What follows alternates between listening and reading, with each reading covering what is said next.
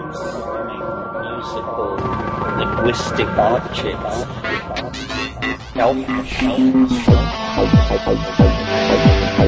Greetings from Cyberdelic Space. This is Lorenzo, and I'm your host here in the Psychedelic Salon. And sadly, I want to begin today by extending my love and support for the people of Beirut uh, and for the Russians who lost family members when the Islamic State blew up a commercial airliner, and to the people of France, all of whom have recently experienced the horror that religious fundamentalism has inflicted on us peaceful humans. It's a sad season for reason, I'm afraid. And while I'm not going to spend all of our time together today focusing exclusively on the recent madness that our world has been experiencing, I do want to point out a couple of things that, uh, well, may help us get a little bit better grip on life. First of all, if you've been uh, using Periscope to follow these events on the ground, of all the uh, several dozen scopers that I've been watching the past uh, weekend, my favorite is a man who goes by the name Euro Maestro, and he lives in Paris. And if you are an old Occupy Wall Street alumni, you're going to understand what I mean when I say that he reminds me a lot of Tim Pool, who videoed us through that experience. And the other thing that I want to point out is that while our national governments are responding to the Paris atrocity, and I have noted that for the most part they've been ignoring what happened in Beirut, but what the big guys seem to think will help us is to begin a massive bombing campaign on the Islamic State's main city. And since any bombing campaign is going to kill more innocent civilians than terrorists, it seems to me that these campaigns are morally unacceptable. But there is one bright light on the horizon, and that is the non-group that goes by the name Anonymous. So while the big governments are dropping bombs on cities, Anonymous has very quietly taken down thousands of Islamic State websites and Twitter posters. In my opinion, that is the way to deal with terrorists. One on one and not with big bombs. But hey, that's just my opinion. So now let's see if we can get our heads back together and listen to what I think is one of the best talks about the nature of consciousness that I've ever heard. Our speaker today is Hamilton Souther. And this is the talk that he gave a couple of months ago at the Palenque Norte lectures, which were held at the 2015 Burning Man Festival. And uh, just as a little aside for our fellow saloners who have asked me to mention any little synchronicities that roll through my life, well, here's one connected to this talk. And please don't read anything into this. It's uh, just, for me, a neat little coincidence. But the last time that I went to Burning Man was in 2007, which was when I met Amanda and Jacob, a young couple who are close friends with my good friend Matt Pallamary, better known as Mateo. Well, two days ago I went to Mateo's 60th birthday party, and once again I got to visit with Amanda and Jacob. They told me that uh, they were at the recent burn, but the only Palenque Norte talk that they got to hear was the one by Hamilton Souther, which I had just previewed that very day. Again, there's nothing to read into this other than a nice little coincidence. So, without any further ado, let's join Pez now as he introduces today's speaker.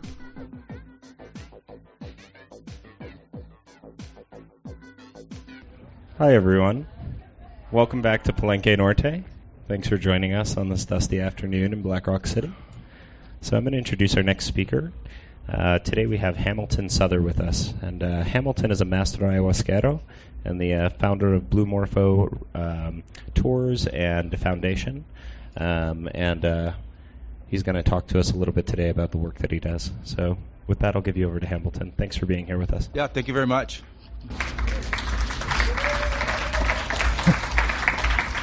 Thanks. So, uh, welcome, burners. Like, why not? You know, we're having a great time out here what I wanted to talk about today is really more about consciousness than it is specifically psychedelics or visionary medicines. And uh, I want to dispel a number of kind of common held beliefs that are now emerging, especially around ayahuasca and the ayahuasca cultures, because it, it doesn't really happen very often that the practitioners come out and really talk about the nature of the medicine and their experiences. So there's a lot of information out there from people who've participated but there's very little information out there from people who've participated a lot and have dedicated their life to the practice of that medicine. So in my case, for those who don't know, uh, in 2002, I moved to the Amazon in the northeastern part outside of the city of Iquitos. And then from there, I moved 24 hours overland journey into the bush, into the jungle, and ended up living with two masters and trained with them like blood relatives, which at the time was taboo. It was taboo to teach foreigners the true medicine arts. But the guys that I, I uh, worked with didn't care. They were kind of like fed up with the whole thing, and they wanted to teach anybody who wanted to learn. And so I got to have an opportunity to sit with them and uh, go through traditional apprenticeship which for me lasted until uh, around 2005. And then from there, I was a practicing ayahuasquero or specialist in ayahuasca plant medicine. Now, first of all, we have to understand that in the Amazon, the term shaman comes from Westerners coming to the Amazon. So there's lots and lots of different practitioners, and they all go by the name shaman, and they're not all the same thing. They specialize in different kinds of plants, and they specialize in uh, different kinds of, of practices of the art. Very much like martial arts, where there's a whole lot of different styles and kinds. The same thing works in and around these plants. And so it's it's really important to understand when you're working with somebody what it is that they practiced. We were called medico vegetalistas, which means doctors of plant spirit medicine. And the spirit part just means that philosophically they don't separate out the notion of energy and spirit from healing in general. So you could treat the herbs very much like the way we would treat, you know, Western drugs from a pharmacy. It's the same kind of idea. Like, okay, we're going to make these different plants, of which there were anywhere, depending on the shaman, between three and five hundred plants they would know that were, you know, useful in terms of healing. And ayahuasca was only ever a tiny little part of the traditional practices. It was for very specific issues in very specific cases. Then they'd bring the ayahuasca bottle out. But most of the time, 90, 95% of the healing was without ayahuasca. And it was, the work's really much more like that of a doctor, not that much of a mystic much more much more just about healing colds and flus and when babies can't nurse and when the elderly are having different kinds of problems or mending a broken bone or resetting a dislocated joint or something like that is really you know much more of, of the nature of the work and so it was only really with the influx of Westerners and the attention placed on ayahuasca that all of a sudden there was like a huge amount of, of ayahuasca being practiced in that whole part of the Amazon. That was a whole advent of people becoming very, very interested in those specific aspects of the practices. But they were just, like I say, a very finite amount of it. The, in the jungle, the ayahuasca is used traditionally to heal what are known as mystical, mystical problems right? Non-ordinary problems. So you have kind of like your ordinary medical practices, and then when all of a sudden you come up against a true non-ordinary problem, like something that for them is just unexplainable, then they go to the ayahuasca to be able to figure out what it is and how it is that they're going to attempt to heal that problem. And it's n- nothing like the uh, the idea of just gathering for an ayahuasca ceremony there's a diagnostic process that takes place. There's a treatment plan that takes place, and there's like really a, a huge amount of follow through. When Westerners came to ayahuasca, they came with different reasons. They had a kind of illness that mimicked Amazonian mystical illnesses, like in the way that it looked, but it was caused by very, very different reasons the cause that I saw over and over again was a kind of like disenfranchisement and a kind of inner illness to the nature of their life, job, family, and society that they lived in. And Westerners were looking for a solution for that. And then they started to come, you know, in significant numbers as soon as ayahuasca was heard that that was possible. I came to realize that that was possible. I wanted to understand the mechanism, right? I was really fascinated by the mechanism of ayahuasca because I had a very rare opportunity to be able to be with the medicine all the time, like literally all the time. For 12 years, I drank ayahuasca more than 100 times a year straight, like every year. That's all we did was drink ayahuasca, do dietas, and heal. And so having that much time, it allowed me tremendous exploration to try to understand not only the commonalities, but also the anomalies. Like when it didn't work, why? You know, why would it heal some people of some things, but not everybody? Like what was really going on with the nature of this medicine? And I came to look at it and realize that what we were looking for wasn't specifically an experience that would produce healing, but we were looking for a shift in consciousness that would produce healing. And I got really, really interested in the idea of what is this medium that we have called consciousness? Like, like we're all using it right now to be alive.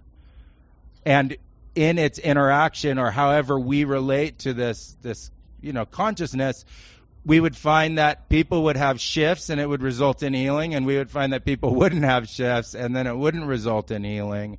But it was always the notion of a shift in consciousness that could then over time be duplicated or it would be something that could be integrated from that point.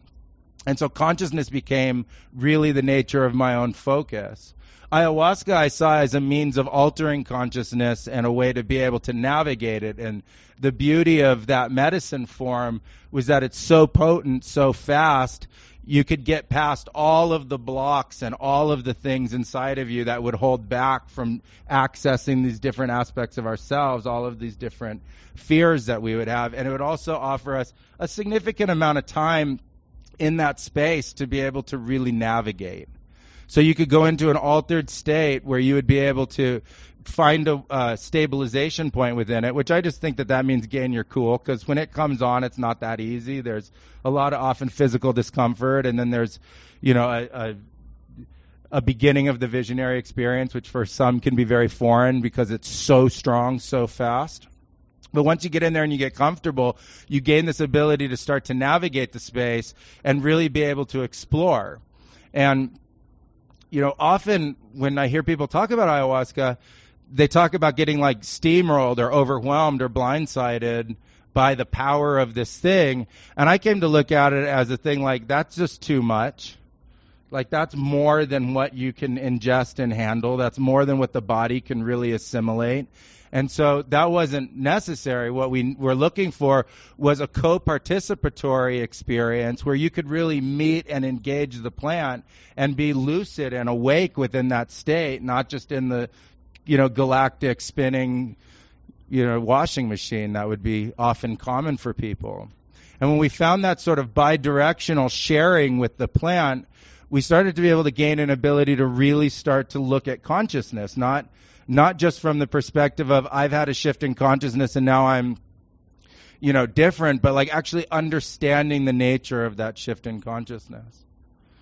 Like when i when i was looking at consciousness i was like well what is it? What is consciousness like okay we all have it. We all have it. But what actually is it? What's this this substance or or what is the collective consciousness or what is our consciousness or what does it mean to be human or why are we even alive? Like these questions would come about. And I saw that the problem in the study was that we didn't have a way to be able to to to know it because we were it. So to know it, we would have to be it, and we would have to allow for that. And that was kind of anti-science, just in general, as an anti-empirical way of understanding something. If you had to allow yourself to be it while you studied it, and then it would require you to not only be it, but do concerted efforts for yourself to be able to make shifts in it and to start to see how you can play with this mechanism or this medium. So I started to look at, well, how could we at least understand it? Like, what can we use to recognize it? And I came up with a very simple map for it. I realized that in every single moment of our lives, we experience in different random patterns different forms of really four kinds of perception. Like, how do we perceive anything? Like, how do we perceive right now? It's like, well, one kind of perception that we have is physical. It's all of our physical senses. It's your taste, touch, sound, hearing, your feeling. Another kind was mental, and it was thought, and it was really analytical. It was like A, B, C, D, E, and my brain already knows what the rest of the alphabet is. The other was a different kind of cognitive process that was much more imaginative. And I realized that the part of that process was to extend us beyond our rational capacities. Like our rational capacity has a limitation, and to go beyond that, we needed another mechanism, and we found it right inside our brain in the form of an imagination. But the problem with the imagination is that it's highly susceptible to delusion. You can make up anything in there, and if you believe it to be true when it's not, you get in trouble like down the road, you know. And so we had the imagination, and then we had feeling. You know, we have like the actual feelings, the emotions, like sadness, anger, happiness, joy, peace, all of those. And through that tapestry of physicality, imagination, analytical process, and the emotional feeling, we finally had an understanding of the totality of what we use to perceive anything. And it's coming through one of those four realms. And if we look at our lives, we can see that every experience that we've had, we've had through these kind of sensory input mechanisms that was really, really important to be able to find because it gave us an ability then to accurately describe what we were experiencing. And when we were pushing states of consciousness, it allowed us to be able to know what was creating the nature of that vision. You know, what were these things called spirits? What were these designs? What were these sacred geometries? How did we relate to the nature of them?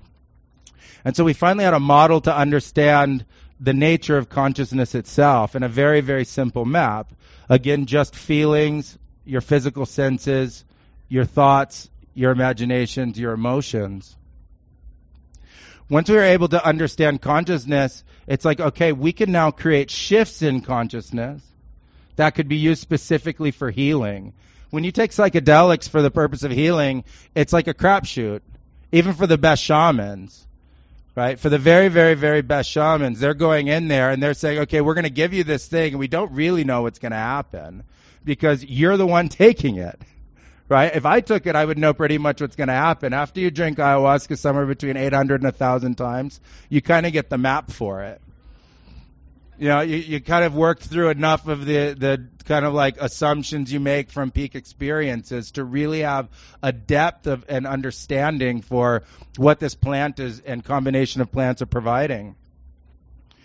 Yeah, and so with a map, it says, okay, we don't have to just throw uh, a peak experience or an altered state at this and then try to do something with it in the middle of it. We can actually create it. We could create an altered state using very specific methodology, which had been already mapped over 5,000, 10,000 years. There's all different meditative states, all different yogic states, floating states and float tanks, binaural beats, all different ways to be able to generate altered states. Burning Man is, you know, a totally different state of consciousness. And I started to realize that consciousness was a medium of great flexibility, like tremendous, tremendous flexibility but we didn't know how to harness that same flexibility because when you would go to heal, you would find somebody that was now in a repetitive state where the illness just over and over and over and over and over and over and over and over again would repeat itself. I thought that's the hardest thing to do in this universe. The hardest thing to do in this universe is do the same thing over and over and over and over and over and over again. Like your atoms don't even want to do the same thing over and over and over and over again. Your electrons don't want to do the same thing over and over and over again. So to have that ability, you know, proved like a very, very, very dense, very, very, very specific, very fixated map that we could then start to look at, you know, like, okay, how could we create a shift in consciousness that would allow us to be able to move through these, you know, these problems? And if we could open somebody up and we could take them through a series of movements, we could start to repattern the nature of the being so that a person would have an opportunity to change. And that all we needed to do to be able to create healing was create a scenario where there was truly an opportunity to change. Right? Not a made up opportunity, but one that was real. Like, okay, I have been through these experiences and now I am feeling X, Y, and Z, and now I have an opportunity to change that if I actually want to. And so this idea of exploration of consciousness had always been a crapshoot and what we needed was a, really a way to be able to go about it, right? People always talk about space as having this tremendous importance in shifting consciousness and peak experiences, shamanism, ceremonies, really all of it. And so we are also at the same time looking for consciousness, looking for a way to stabilize the nature of the space. And I came to look to understand that we had to look at what are called universal states. Universal states are those states that apply to everybody. Right? If you're going to hold a space for whomever's showing up, it better be a space that can handle whatever everybody's bringing. Right? You can't have a space that's going to break down because somebody shows up with stories, you know, of like really intense things that have happened to them, like exorcisms or possessions or whatever like that. So I said we need to look at universal states to be able to understand what everybody's bringing. And so I started to also map those. And I saw that there are lots of commonalities between all of us, significant commonalities between all of us, including the nature of our consciousness, and that we needed to no longer look at the differences between everybody, but we really needed to look at the similarities between everybody. And so the very first similarity that I saw was really simple. It's that for every moment you're alive, there's a universe. Yeah, we seem to disregard that universe and take that universe for granted while we're going about our busy day. But the universe is by far the most important thing we have going on other than our own lives because that's where our lives are taking place. And the second one was time for every moment or for every experience that you have in this universe, time has a correlation associated with it. And when you have a universe and you have time and you have awareness, you have a human being. You have one of us. Right? And it's all very, very simple. It's a simple awakening where we all know who we are and we're able to communicate based off of that. And once you have a universe and time and you have a being, you have consciousness that consciousness to be alive is in motion and it moves for everybody. It moves in a vibration as well as it moves linearly around here. So right now you guys are all emitting electromagnetic frequencies and then people debate auras, but you're emitting electromagnetic frequencies right now. And right now your brain is functioning and it burns glucose as light. Really, it's like a light computer machine, and that also gives off energy in the form of heat and lots of other things. And so we are these vibrating you know, physics based beings as well as these incredible consciousness mystic based beings all the time. That motion is turned into the experiences of our whole life, and then ta-da, we as individuals show up. And then I found that there's this huge war on selves, like no one likes being themselves, and so they call it ego, and then they make it really bad. And I was like, well, that has to end because you only get one you get you, and that's the one you're going to get through this incredible earth walk. And so that's the one we need to make friends with. To make friends with it, I realized there was another universal expression within us, which was the heart. And the heart had within it love. Like, I don't know why. I didn't pick it that way. I didn't like create it. But I noticed that we all had these hearts and love was in our heart and it was the only place I could find that ultimately never got tainted by life experience, duality, problems, issues, anything like that. It was like your heart would get hurt from experience and it would like armor itself before the core of it would ever get truly tainted, but then it would be scared to ever go there again. It'd be like, no, no, no, if I surrender to that much innocence again, I'm going to get pounded and I don't want to go there. You know, and but I realized at least it hadn't been touched by life. It was truly, truly whole, deep, deep within us, and that I knew that that love meant more than absolutely anything that we had in life because it was the true consistency. While your brain could have done anything through this incredible journey, your heart deep inside was always doing exactly the same thing, moment by moment by moment by moment by moment. And that was sustaining your life and loving in a very, very deep way beingness. Right? And so I knew that that commonality between us was the most important part to this whole idea of having a space where we could all be included and then we could all explore consciousness together. It's that if we could meet in an understanding that we are all put together in exactly the same way. We all share universe, we all share time, we all share awareness, we all share consciousness, we all share perception, we all share movement, vibration, and action. We all share interaction, our lives themselves, and we are all one complete whole being and we all have love in our hearts and we choose that love, then we have an infinitely safe space now in which to be able to explore consciousness, understand our own beings, and the entirety of that dualistic paradigm that plagued tribal societies as well as our own and also psychedelic expressions could vanish. And it would be that it would be that easy. It would just be people getting together for exactly the same reasons which is to explore consciousness and to be able to heal and grow within themselves, but know that they are infinitely safe the whole time through the entirety of the practice because the people there are deciding to heal through love. And it'd be like, uh, you know, an unbelievably simple and unbelievably safe way of going about the nature of that practice.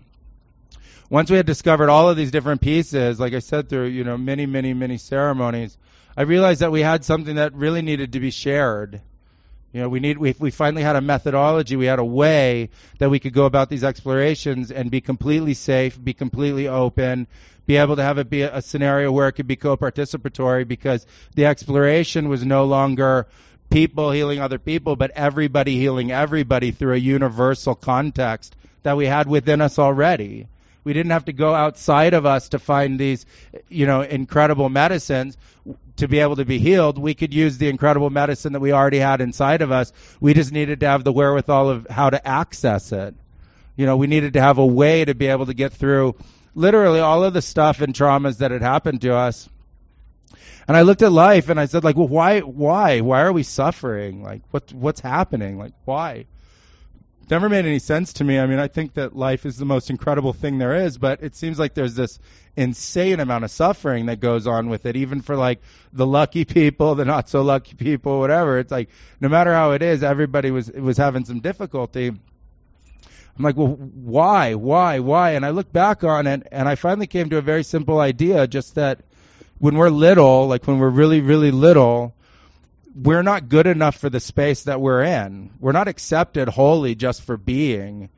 And we don't really understand that. I mean, like one, one and a half, like 18 months, like, you know, six months old. It doesn't really matter. You're this little baby. And as this little baby, you can't even psychologically differentiate from the space around you. And everybody knows that's an adult around you that you have to be differentiated very, very, very soon or it doesn't work out for the nature of our society. And it's like that's an experience of a kind of separation that doesn't specifically have to be traumatic, but it, it is something that makes us buy into a concept that's very foreign to us at that time, and it doesn't really make sense. And then from that point on, we're trying to find ourselves right? You try and find yourself through childhood growing up, and then through puberty, you absolutely try to find yourself. And then, you know, through later on in life, you continue to grow, and then we look at, you know, how do I, who am I? How do I find myself? How do I know myself? What's this self-realization? What are these concepts of enlightenment? What, you know, what's this expansion in consciousness? Yeah, and I came to I came to realize you knew you knew exactly who you were when you were a little kid. It wasn't about becoming somebody else. It's about, it was about fully becoming just who you were. And we didn't know, and nobody really knows who that is because it's never really been allowed for. We've never had a space where people could just be completely, truly, and 100% like just their own without another voice inside their head telling them who they're supposed to be or how they're supposed to be. And I, I said, well, if that's the problem, then we have a very simple solution. The solution is that we just decide that that's how we're going to roll. Like we just decide, oh, that's really, really important. Like, hey, just because everybody else didn't do it that way, we can start to make friendships and interact in a way that's based just on the idea that you're you a hundred percent through and through, and so is everybody else. And so just make a space for everybody to be able to relate like that. Like unbelievably simple. It wasn't going to require anything more than just an agreement amongst people. And, you know, Burning Man has proven over and over and over again that those spaces can be created. There can be spaces where people can have expression and it doesn't have to be somehow harming to the other people around them because they decide within themselves to do it a, in a way that works for them. You know, so when I realized we had this problem of this trauma and this idea that that we have a kind of internal like you know crisis in a way like who really are we as we move through life simply because we got scared to be who we really were from the very beginning. You know and i understood that that would take a lot of trust to be able to be willing to go back to that place where we experienced an initial core separation or wound you know from early in our childhood but it would be easy to do if we were surrounded by people in a very loving environment it wouldn't be hard at all to go back to that place to really know ourselves if the environment around us was saying like, hey, that's what we do here. Right? Like you behave some other way in some other place, but what we do here is just give you an opportunity to be able to go all the way back through time and go sort it all out and make it really, really easy instead of this process that's like really difficult on how to be able to address like the nature of our past and the kind of stuff that we're carrying around. I wanted to solve a very simple problem. The problem I saw was choice. Not like do we have choice or do we not have choice, but like I didn't rationally, as the guy named Hamilton, choose where I was born as the guy named Hamilton. Like I didn't choose that, not in a way that I know. I mean, other people talk about divine contracts and before this life and stuff like that, but I'm talking about the guy in the chair. I'm not talking about the guy before this life. I'm talking about this guy who was like, okay, I got brought into life in a place that kicked off a whole childhood and a whole, you know, learning experience that then I evolved in without the faculty skills, intelligence, and abilities that I have today. And so I was like, I want the ability today to go through that same process I went through from one to four or zero to four. I want to have that power back to get to do it again, this time using the knowledge that we've amassed over this much of a lifetime. Right? I thought like that would be a really good idea. It would be incredible to be able to go back and reprogram from early childhood until now within us you know, based off the knowledge and, and understanding and love and support we have now. Because when we experience trauma in the past, the traumas that we experienced like blindsided us. They came from nowhere. We didn't really understand. We hadn't lived through them. I don't know about you guys, but like when I got blindsided by stuff, like it freaked me out. Like I'd get scared of of, of existence anymore. Like what's going to happen next, kind of a thing. It, they could like the the impact could be so strong.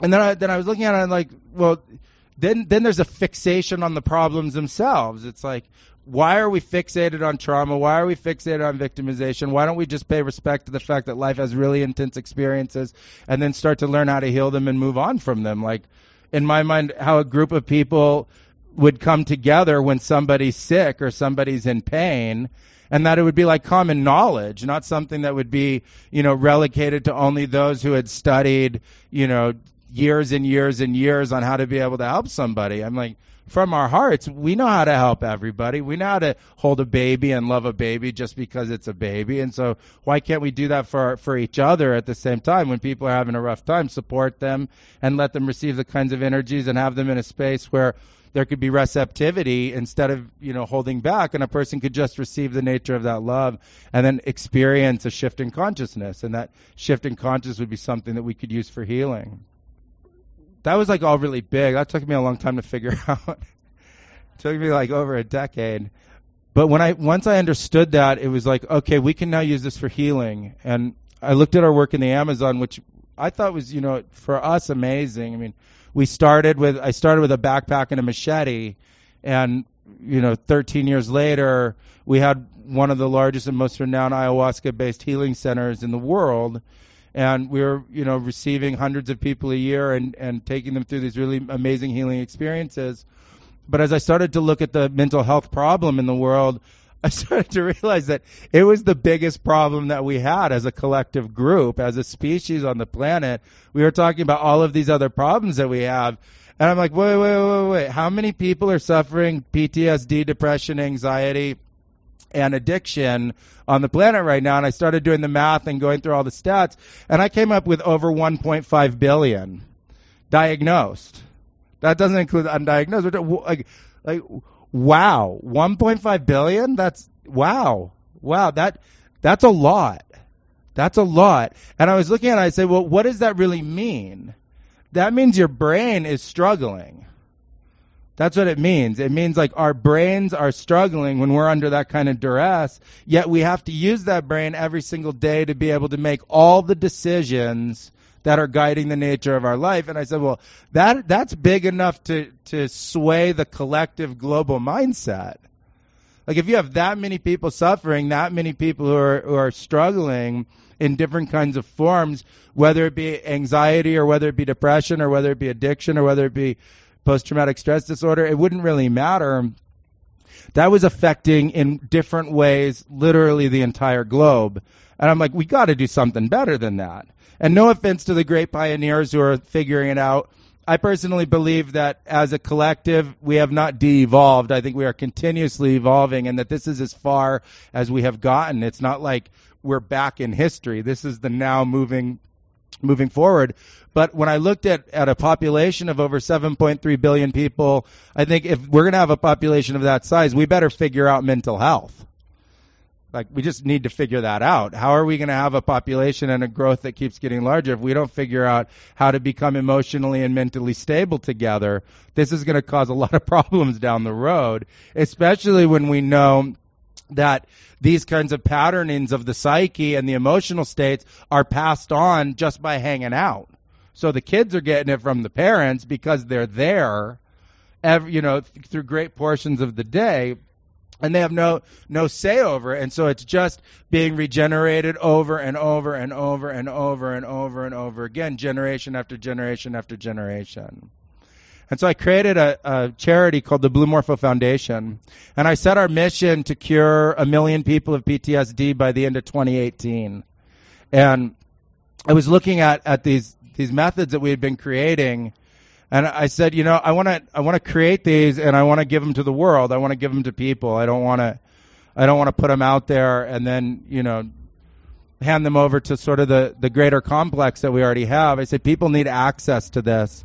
And so we created the charity with the, with, you know, the main goal to provide now finally cures for trauma-based mental illness. And we had been told forever that that was impossible. And I go, it's not impossible to cure these trauma-based mental illnesses. It's impossible with the current tools that we have. With the current tools that we have, it's impossible to cure these mental illnesses, but, but it's not impossible. Human ingenuity and creativity has created every single tool we have on this planet from an original stone that got reshaped or a stick that got reshaped into iPhones and telecommunication and these incredible technologies. So we cannot say that human beings do not have the ingenuity to come up with solutions for these problems. We just didn't know exactly how to be able to study them. Right? So once we knew exactly how to study them and say, okay, we can now cure these mental illnesses. And we've been curing them for a very long time. Shamans in the Amazon have been curing trauma-based mental illness for thousands of years. They do it in a way that's really special. The very first thing they do is they recognize it really early. Like as soon as it happens, they're like, oh, you gotta go heal that. Right? There's a recognition of, oh, a problem has just occurred and now it needs some attention. And if you catch it really early, it's really, really simple to straighten out because it hasn't had a lot of time yet to grow and grow and grow and become more and more and more story and more and more and more fixated and part of your identity. And so you could just come in energetically release it. I first started to realize that these guys were operating on a different platform when in their language they did not have words for stress, depression, or anxiety. That vocabulary didn't exist. So I'm like, well, how do you have a group of people that are all living together that don't know those words? Like, those are like key words for us. like, how have you been? Stressed? What's going on? I don't know. A little anxious. You know, like they didn't they didn't speak like that. I realized, okay, they know how to heal this stuff, right? We had a problem though, which was that the plants that they use are controlled substances in most parts of the world, which created a question around legality. And I took a stance you know, which is one that I personally respected, which is that I would respect the laws, you know, wherever they were, and we practiced only in Peru. But it certainly created an issue of reach. It was like, well, we have to move beyond the limitations of the plants for healing because there's a huge number of people that need help, and not everybody can have access to the plants.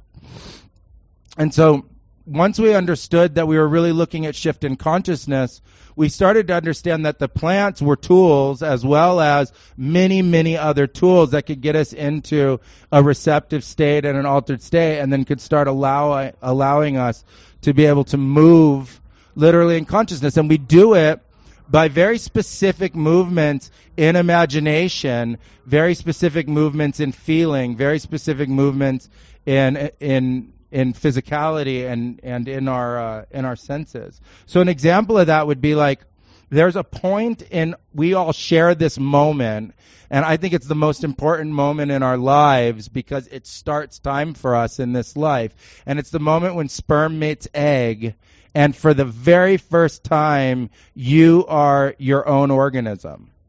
You're no longer half dad hanging out where you hang out with dad and half mom where you hang out with mom. You are now your own thing. And in that moment, in that moment, only the universe and you know each other. Right? And it's a very, very special moment. From that moment, time starts in your life. And so from that moment, we know that there was a first for absolutely everything. And we can go back in time, even if we don't have a memory of it, we know it. We know it's there. We know the first time you got angry. We know the first time you were sad. We know the first time that you felt pain because it's there somewhere. It's deep within the recesses of our being. In psychology, they used to say it was in the subconscious or the unconscious, and I just think it's in the not remembered. And so I thought, okay, well, we can, as an example, we can go back all the way to the beginning of the past, and then we can run forward every moment of a person's life, all the way until right now, which got you right here. And we could see that in your life, there was not a missing experience, there was not a missing moment, there was not a missing anything. It was a single flow that was always emanating now that was stacking up time, allowing the past to just get more and more and more and more and more and more complex with more and more and more and more experiences with more and more and more and more firsts. And just that is an example of how all of a sudden we could grab the entire past and start healing just that instead of aspects or pieces of the past we could grab the entire past and go literally from that origin moment to very first trauma and then systematically run time forward within us and create shifts in consciousness that would allow for the healing of the entirety of that trauma pattern. And you could do it literally over a couple of nights. Like you could do it in a couple of healing sessions you know, four or five hours and have it be done and be completely done with the nature of the trauma and the feeling. When I looked at people's past and the way that we were taught to understand our past, I saw that we were taught to be really vested in traumatic experiences that were pinpointed over huge courses of time. And so when people would be telling me their stories, which I listened it literally in the thousands to thousands and thousands of people tell me their story, which was a tremendous honor and I realized that they were picking 5, 10, 15 experiences out of trillions and trillions and trillions of experiences to build that story, to build that ability to say, this is why I am the way I am today. And I looked at that mechanism and I thought, well, if that builds the story of why you are today, what happens if you build a completely different story? You get a completely different understanding of who you are today.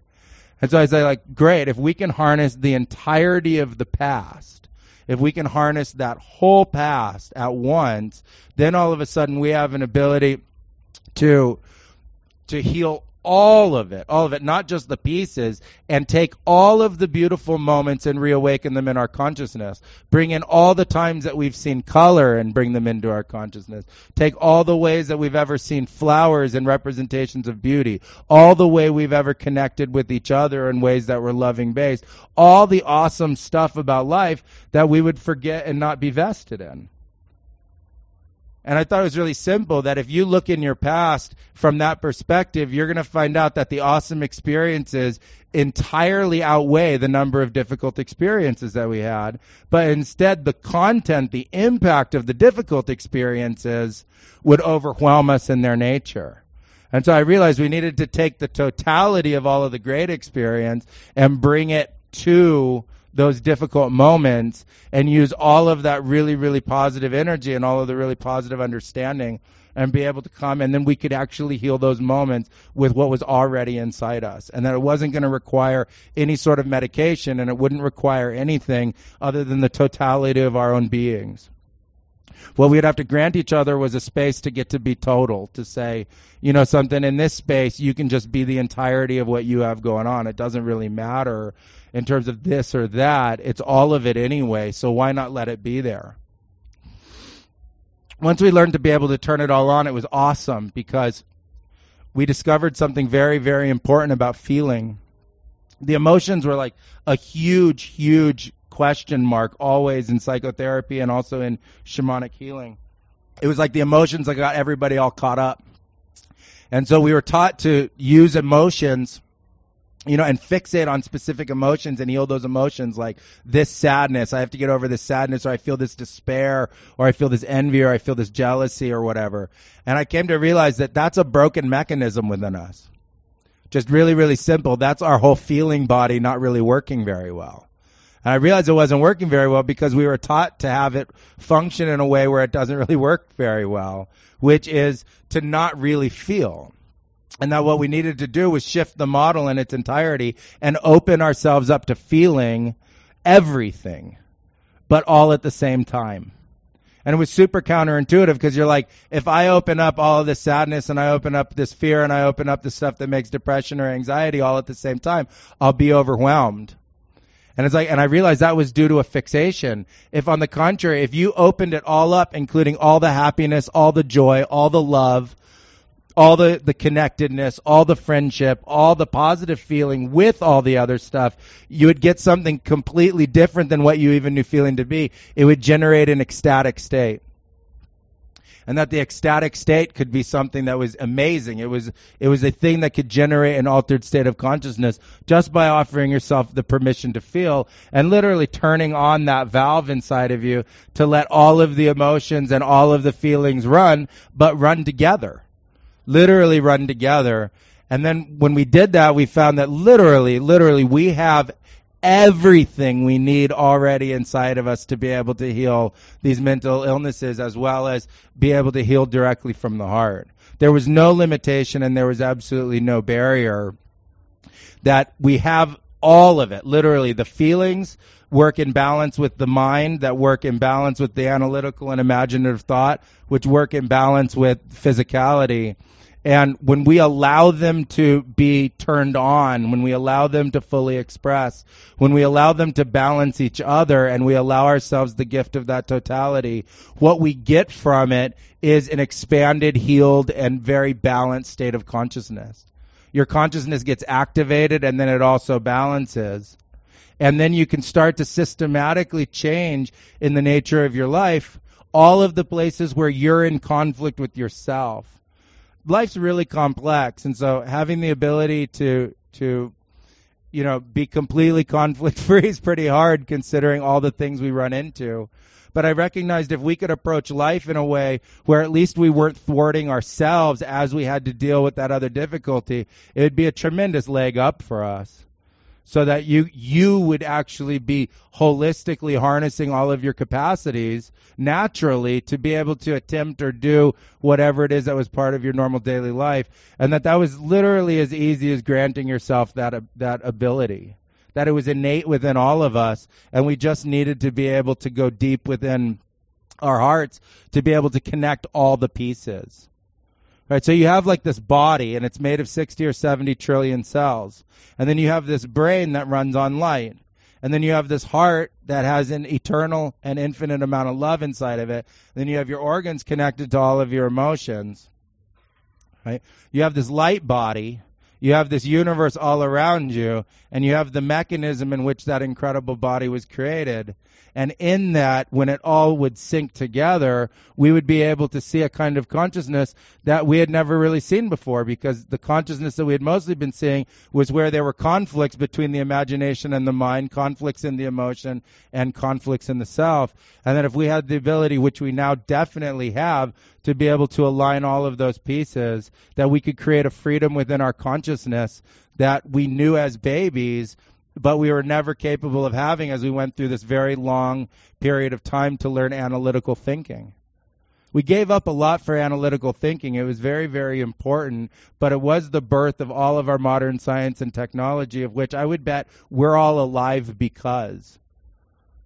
Like, I know if I had been born 200 years ago, I would have already been dead about 50 or 60 times. You know, and so we paid it as a collective, we paid a tremendous price for our, our really strong analytical concepts. But I think overall it was worth it. It was worth it to be able to hone a mind that could create wonders. You know, but but now it was time to heal the cost of that and that we didn't have to lose anymore those tremendous analytical capacities to be able to have a holistic expression of ourselves.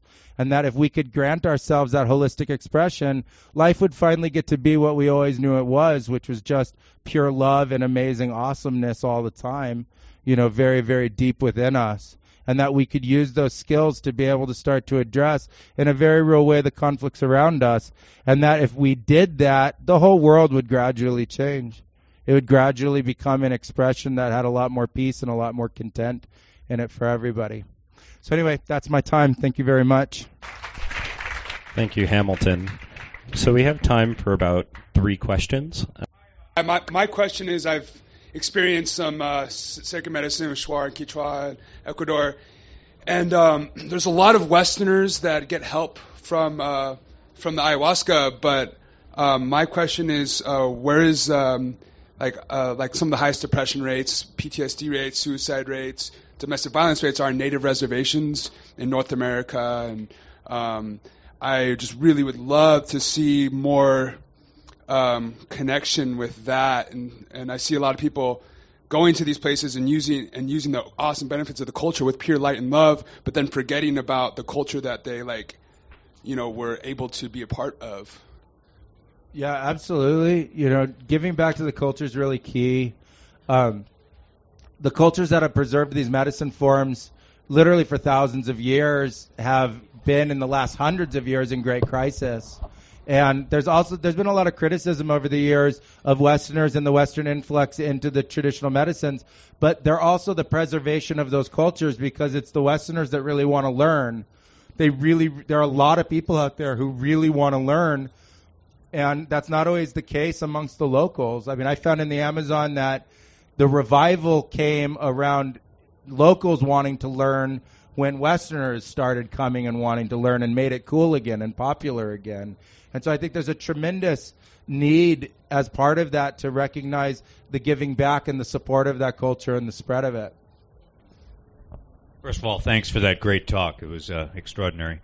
Um, would it be possible to think? I understand your respect for the controlled substances laws and so forth, but there are two religions, as you know, that can use controlled substances uh, legally. One, of course, is the peyote religion, and the second, I can't remember, but is uh, Santa Santo Daime. Right. Yeah, and the Uh, UDV as well. The UDV also gained rights. Right, and uh, they were defended by the Supreme Court. Correct. I believe. Um, wouldn't it be possible for you to transform some of, you know, as a branch of one of those, um, a maybe think of a religion, but more of like a, a way of life that would be able to do what you want to do in America, in the sense that a Unitarian church, you know, came out of a much stricter church. Yeah, I think that uh, it depends on the evolution of the churches themselves, and legally, it's a question of how those churches are defined. And I think that that's a piece that often gets left out. The, when the Supreme Court passed the rulings in favor of freedom of religion, it was passed under very strict uh, kind of legalese, really strict definitions and wording that allowed for all of that.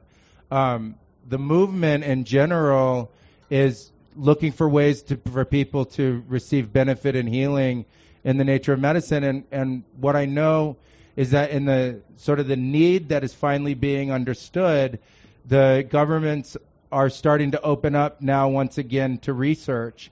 And I think the research could then lead to, you know, medical treatments that would allow for the different uh, uses of the of the medicines.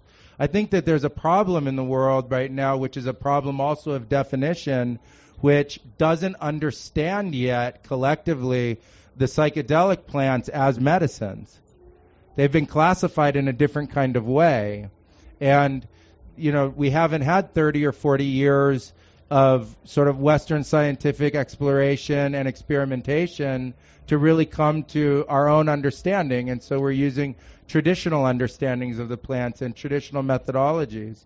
And I think it's really a need based thing that as, you know, the need for psychological healing gets, you know, more and more and more understood, which is happening, that then, you know, changes take place. And I, I look forward to them. I welcome them.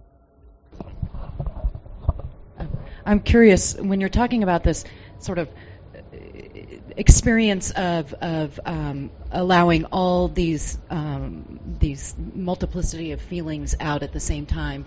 How are you eliciting that? How are you channeling that? W- what are you doing? What's your technique um, when you're working with somebody with post-traumatic stress syndrome or or somebody who has has significant trauma? How do you help them uh, have that experience? Yeah, uh, first it, it requires setting up of the space that would allow, you know, there to be a container that can hold all of it without it getting crazy. Like sense of too agitated. You know, so when you have PTSD, you have a situation where you have a very specific trauma marked in time. That before that the person didn't have those symptoms, and after it they do. You create the the space, you know, in all of the universal definitions, and you hold that for the other person. And then as soon as you start to open up the feelings, you go through the different states of consciousness and imagination and thought and physicality to bring all of the support that you possibly can before you ever turn on the feeling. And so you start to bring an altered state that you can use through different methods. We use rhythms typically. We use rhythms and we use different kinds of chanting and stuff, which is still part of the archaic methods that are, you know, traditional to shamanism. But um, it could be done literally through talk. It could be done through binaural beats. It could be done through suggestion. There's lots of different ways you could open a person without ever touching that problem because you know that that's a trigger point. And so you build this huge, and I mean like massive support structure around it. You may take two or three hours doing that until the moment's right. And then once that space has been created, the opening of the emotions is innate. It's it's like a fear that is holding back that ability. And so as soon as you get the whole space set up around it, then that fear naturally leaves because the feelings kind of come in. And you can watch it. It kind of like comes in in like short breaths at first. It's kind of like,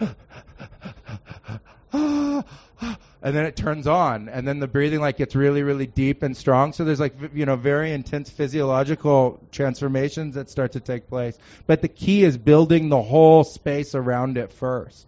It's making sure that there's no longer a reason in the in the energetics to be holding on to that fear. And then it naturally goes. My my general belief and understanding is that we are self-regulating universal beings. Like you are of the universe, made of the universe, and the universe is self-balancing. It just does it on a scale that we don't really know how to relate to. You know, it's hard to understand us as a, you know, 60 trillion cell, seven chakra, prime, you know, primary chakra being compared to like the Milky Way spiral galaxy that we're part of, right? Like the scale is just so big when we think about it. And so the key element is to to, to create a space that is is so woven in with love and acceptance that there's no longer a fragment point for the person. Thanks for your amazing talk. Really, really appreciate it. Um. I'd like to know, um, as a person that's experienced ayahuasca 800 times, the changes in you, um, negative and positive, your mental state, your your mind, your all of it. Okay. Thank well, you. Yeah, yeah. Hey, another talk. Let's we'll go on for the next hour, I guess. Um, yeah, no, I, you know, I've drunk ayahuasca over 1,200 times. Um, the changes are evolutionary. They really are evolutionary. And when you go through apprenticeship, apprenticeship is designed to create acute, acute psychosis. It's it's not easy. It's not like, oh, let's make this easy on you. It's meant to break you down and really, really make you confront everything that you possibly could so that you can then hold that space for somebody else and not be scared of it. So you have to work through all of those things. For me, it gave me the entire knowledge base that I have. Know, it was a true teacher plan and a true teacher experience. And the shamans that trained me trained me telepathically. Like they don't teach you in words, they teach you in vision. And it's a tremendous experience of trust and awareness and agreement to go through that. So they'll just say, follow me, and then they'll start chanting. And then visions will appear and open up, and they expect you to glean all of the learning through those visions that they're providing. And that goes on for years. You know, that's like, that's just how you get trained. And so, um, you know, it, it's a uh, it's a restructuring that takes place. It's a it's a restructuring metaphysically, but it's also a restructuring of your physics, and you feel it as it's happening. And the the overall benefit from it really comes down to what you're about. But for me, what I was about was learning medicine. It was called all medicine, and then another kind of medicine called Icaro medicine, and then another kind of medicine called sabiduria divina or divine knowledge. And so I worked with a great elder who told me that if you're learning, there are only three reasons to drink ayahuasca. And those were the three reasons. He said, so you can come here for any reason you want, but there are only three reasons to drink ayahuasca if you're going to be a medicine man. Negative to my physical mind, um, not from drinking ayahuasca. not from drinking ayahuasca. There were negative things that happened to my physical mind, but that happened because of people that were not very nice who were administering the ayahuasca.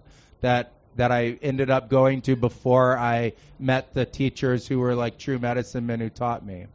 Um, but saying that, you you have to understand that normal for an ayahuasca shaman is an amplitude so intense that it would make most people defecate. Literally. Like they're normal and there are people in the room defecating. And like when I was first working with Alberto, who was one of the shamans who taught me, even after like three, four hundred ceremonies, he could sing me to unconsciousness. Like where it's not the substance that you drank, it's just the chanting that's ramping it up more and more and more and more and more. And he could just be like, do do do do do do and I'd be panting and then puking and and he would always be like, well, do you want more? And I'd be like, oh, I'm such a glutton. Why did I ask for this? Why did I ask for this? As I was working through all of those those different pieces, um, there can be though there can be negative effects, and that's very real. The psychedelic plants are crapshoots in their own right, which makes having the presence of someone very trained very important. And that's a debated point out in the world. Like, you know, take it and go and go and see what happens. Like, I'm not of that that you know, group of thought. I think it's very important to have people there that really, really know what they're doing, like really know what they're doing. The guy, the two guys that trained me, like both of them had drunk ayahuasca over three thousand times when they started training me. Like they knew what was going on, you know. Um, but as Alberto always said, uh, you know, the only thing you can't fix is death. So even if you got a little messed up, you can get it fixed, but it's pretty intense. So thank you very much.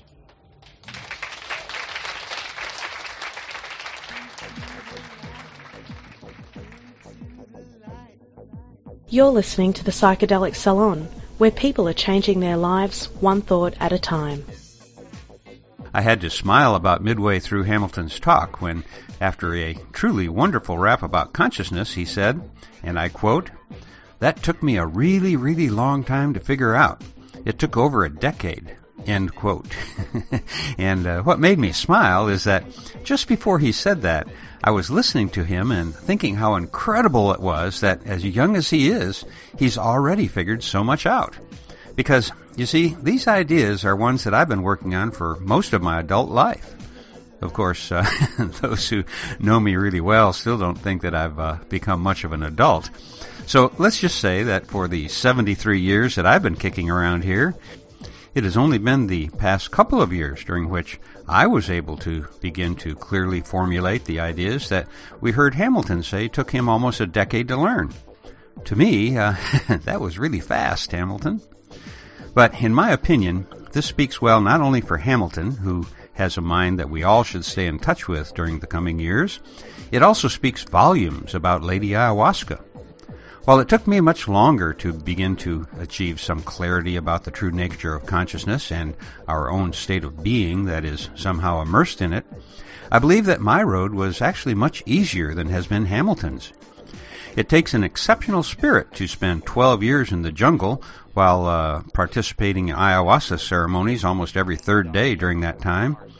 Having had only a few dozen ayahuasca experiences myself, the extent of Hamilton's commitment to his path has uh, completely boggled my mind. Now, this is the third time that I've listened to this talk, and I plan on listening to it again tomorrow while on my morning walk.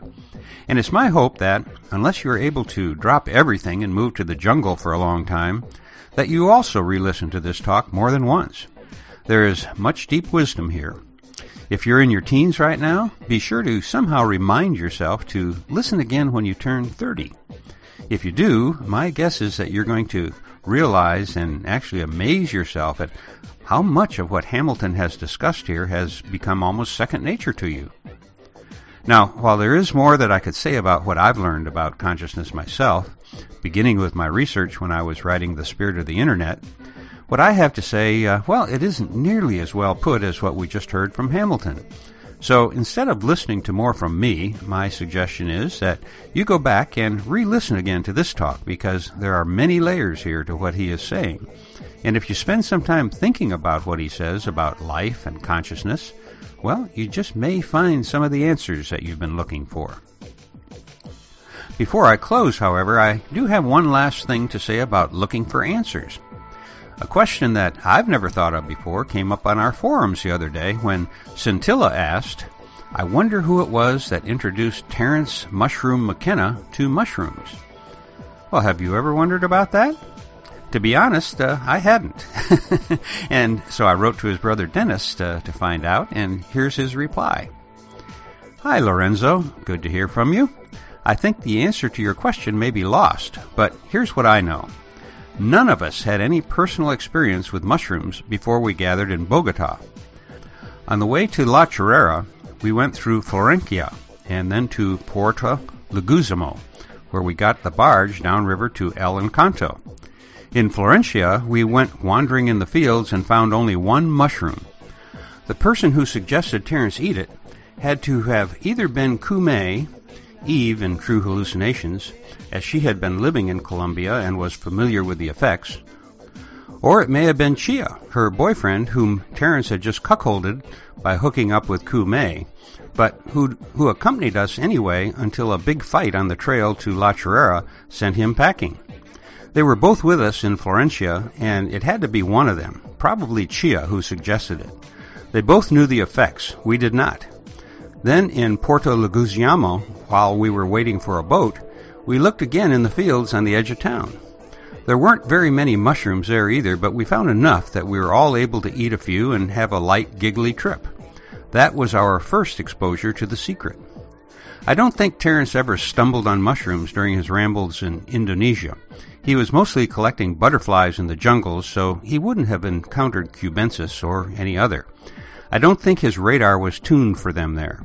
In fact, it was only well into the 70s that it became clear that cubensis was a pan-tropical species. Certainly he never spoke of such a find to me, and I'm sure he would have mentioned it if it had happened. All the best, Dennis. And uh, that is our little psychedelic history lesson for today. So for now, this is Lorenzo signing off from Cyberdelic Space. Be careful out there, my friends.